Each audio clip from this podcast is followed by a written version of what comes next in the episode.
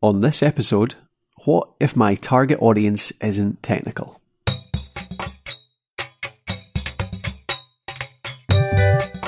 Welcome to season 7 of Podcraft, and this is the frequently asked questions season. See, we get questions every single day via the website, social media, all sorts of different places. We thought it was about time we go through as many of them as we can. I'm Colin Gray, I'm joined by Matthew McLean, and I'm looking forward to hearing what you're asking. Take it away, Matthew. So here's a question that came in through the website, thepodcasthost.com from Leslie. What if my target audience isn't technical?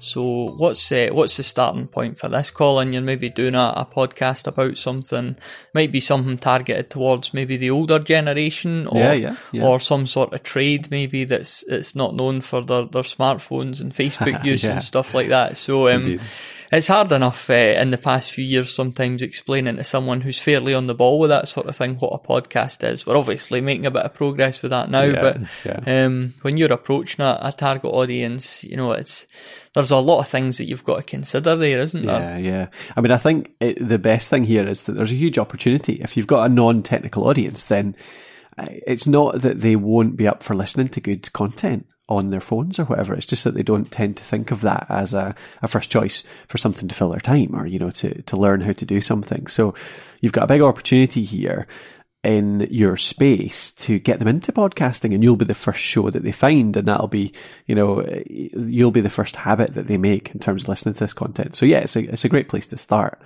But um, I mean, yeah, I suppose it's getting in front of them. That's the tricky starting point, isn't it? How do you find them in the first place? I mean, where, where have you found for that, Matthew? Well, one one uh, idea that that sort of uh, comes up is is like real life events, conferences, that sort of thing. So. Um, it's all very well, you know, we're all guilty of sometimes uh, sitting behind our computer screens trying to grow an audience that way, and that's Yeah, obviously yeah. great. But you do have to get yourself out there, especially if you're dealing with a group of people who aren't as involved online. So finding Yeah. out uh, what events are there in your area and if it's going to be worthwhile for you investing a bit of time in and going there and trying to meet people and Yeah, yeah. you know the etiquette of going not to digress too much but going to these sort of things is not just go there and you know uh, hand out business cards and just be selling but Yeah. just go and try and make friends with some people and see where it leads Yeah, absolutely. Yeah, I mean, I've been to a lot of meetups and networking events where it's smaller audience, so it's quite it's a lot easier to meet people to start talking to them, uh, and they're always great for getting people to listen to your show because you make a little personal connection there. You get you're in a small room of maybe 10, 15 people, and you get to talk to them, and it feels sometimes like it's a bit sort of small scale. You know, you're just finding one person that, you know, adding one to your listener numbers, but actually that one person that turns into a loyal listener tends to always talk about podcasting uh, to other people and, you know, converts a lot of other people. So it scales much wider than it appears, I think. Um, but yeah, I think so. Going outside of the events side of things, what about?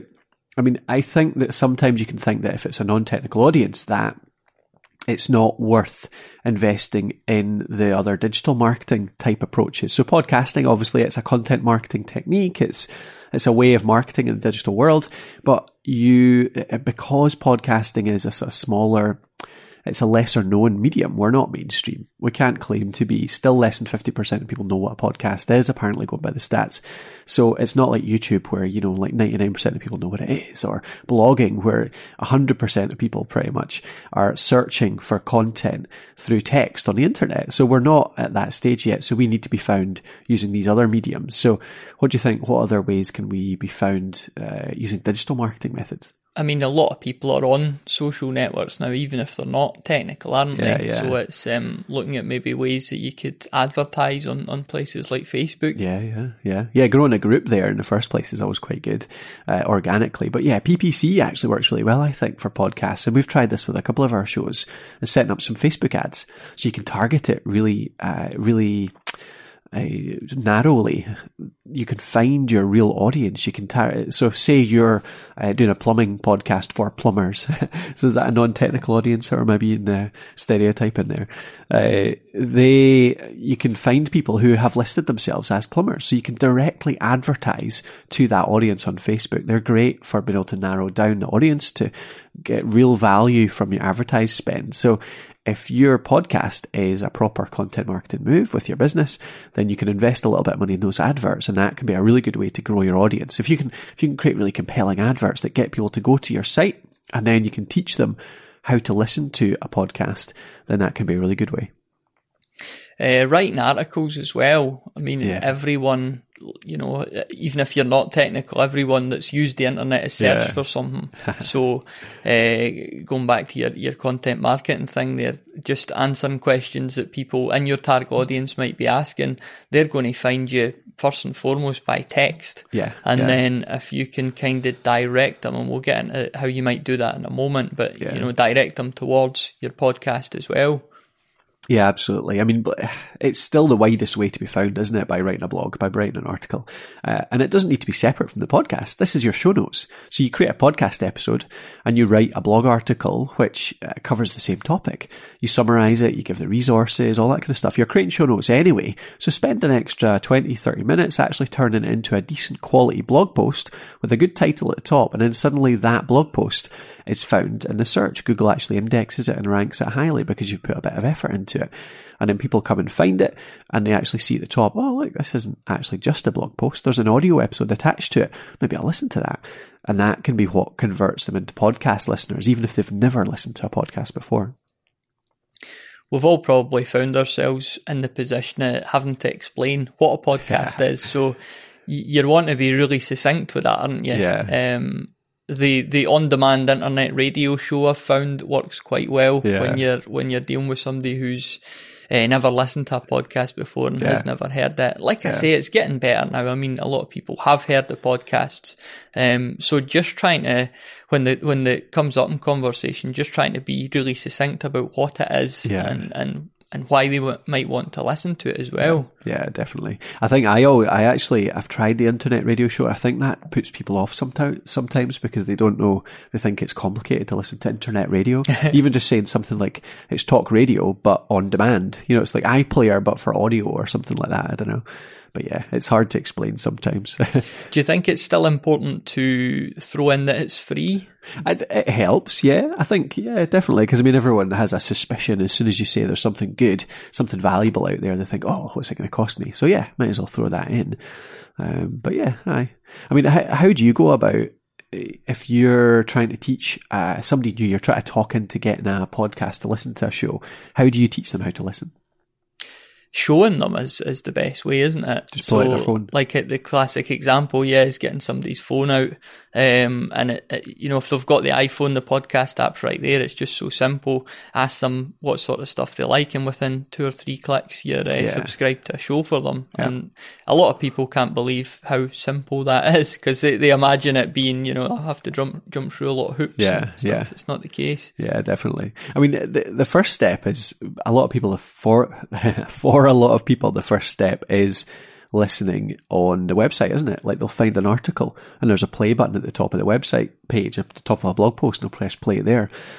So I think a good way to do it is you find for the people that find it that way, you have a massive big, how do I listen to this show or how do I subscribe to this show or, you know, a big button that says something along those lines that takes them to a page which you've created, which specifically teaches people how to subscribe to your show because you can't obviously get out there and reach everyone. I mean, yeah, it's absolutely great if you can get somebody in person, but even just a video, there's some good videos out there.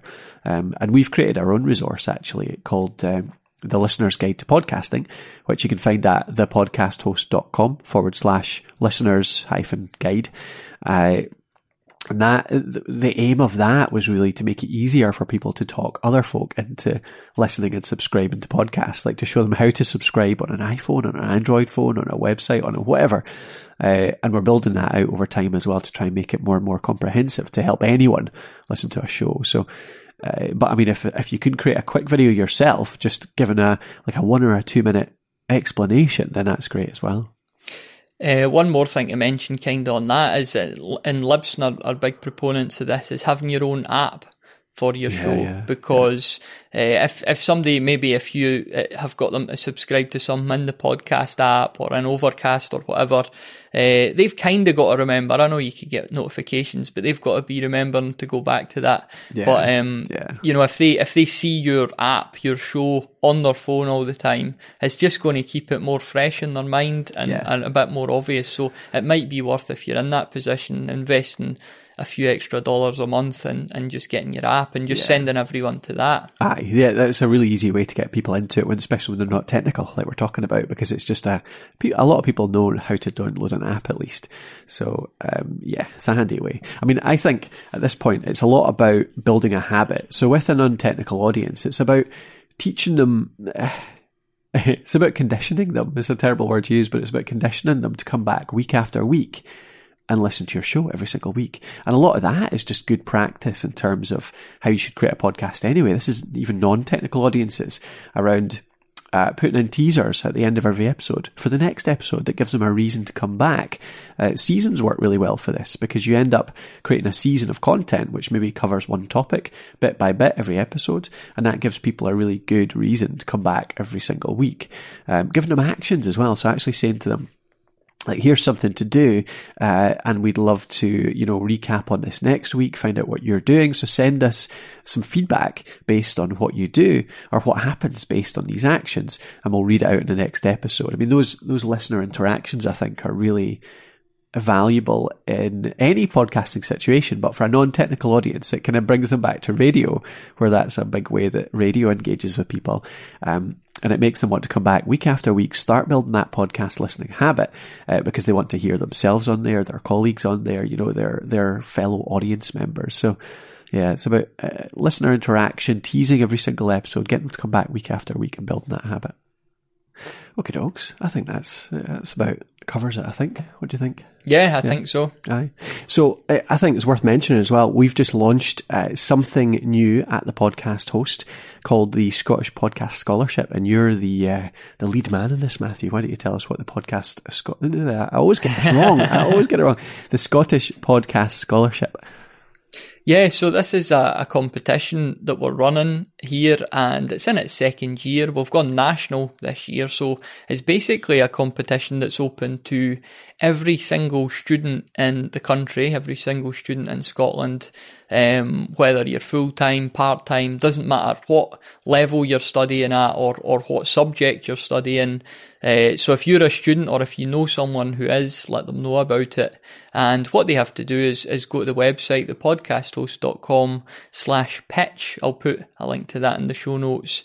And pitch us an idea, basically, an idea for a podcast series. We're looking for good ideas. We're going to compile a short list and speak to the finalists eventually when it comes to that. And we've got uh, great prizes for the winner. what'd you win? What'd you win? That's important bit. So four hundred pounds is the biggie, isn't it? Four hundred pounds in cash. Uh, on top of that, some great recording equipment.